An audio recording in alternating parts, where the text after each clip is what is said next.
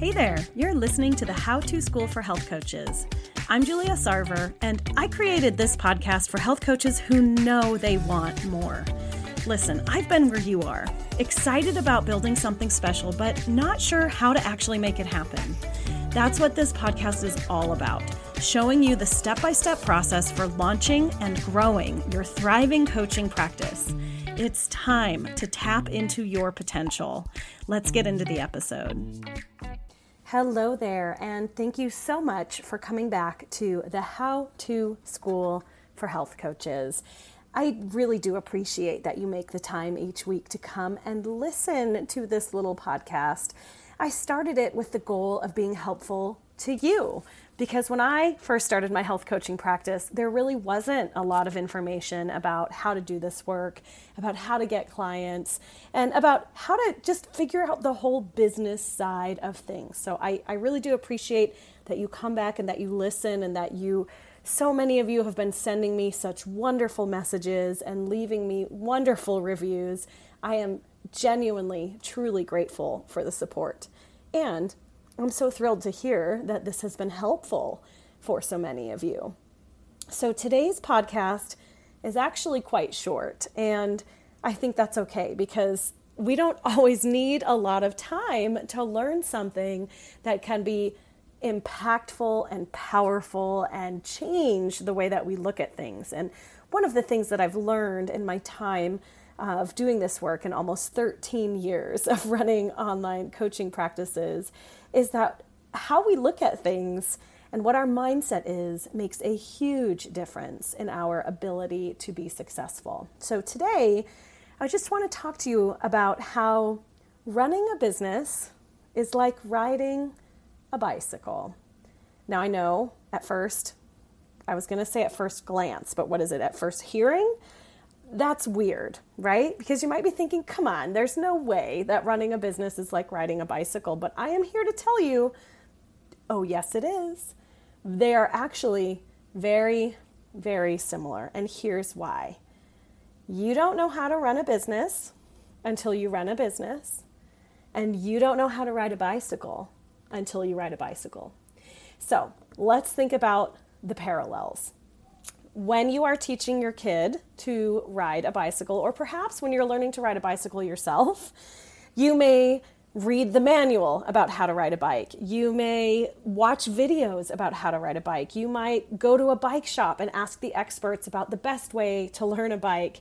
You might put some training wheels on, which there's nothing wrong with that. It's okay to use training wheels, both in your business and when you're learning to ride an actual bike.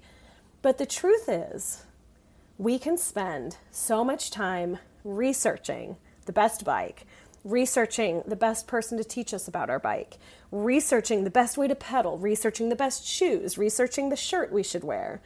We can do all this work looking at how do we ride a bike. But until we sit on that saddle and start pedaling, we don't really understand it. There's no way to understand what it means to ride a bicycle until you are doing it. And I'm here to tell you the same is true for your business. And although I appreciate and I'm truly so grateful for how many of you come and listen to this podcast, how many of you are part of my newsletter community, my free group on Facebook, how many thousands of you have purchased the programs that I offer, all of those things are so wonderful and I am so grateful and I love being able to support you but what I want to tell you today that I'm wrapping in so much love is you will never know how to run a business until you start running your business. So that's how those two things are the same. To pedal a bike, you can't just think about it, you actually have to do it. Running a business, working with coaching clients, understanding how to do sales, understanding how to sign clients, all of that happens when we do the work. And so, my invitation to you today is to take yourself out of that thinking phase and out of that planning phase and out of that, okay, well, here's what I'm going to do if phase. And trust me, trust me, I am a master overthinker. I can do that better than almost anyone. And take yourself out of that and move yourself into action. Go do the thing that will mean that you're actually running your business. Go ride the bike. So I hope this was helpful for you today. This is my very short piece of advice. I have shared this before, and, and my clients always say, Oh my gosh, that made something click for me that hadn't clicked yet. And so it was helpful. And so that's why I want to share it with you today. And I'll also just invite you, if this has been helpful for you, if you enjoy this podcast, please, please take a moment to uh, subscribe, to rate, to like, to follow. There's all these different options depending on where you are. Um, and then leave me a review if you can. It's so helpful to me to know which parts you all find the most helpful, but it's also helpful for other people who are health coaches like us to find this podcast. So if you don't mind doing that, I would truly be so grateful. Um, so thank you for doing that. And I also want to simplify things for you. So I'm going to invite you to check out a free gift that I offer. It's a free PDF called 21 Ideas for Finding Health Coaching Clients. You can download that, get your copy, print it out, pin it on your wall. But that's a great way to actually get on the dang bike and start pedaling is by going out and getting clients. Even if you aren't sure what to do, even if you aren't 100% sure you know exactly how to do it.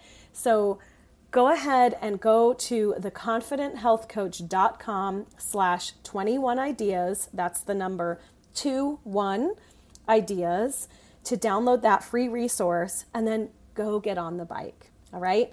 Thanks again for listening. I'll be back next week.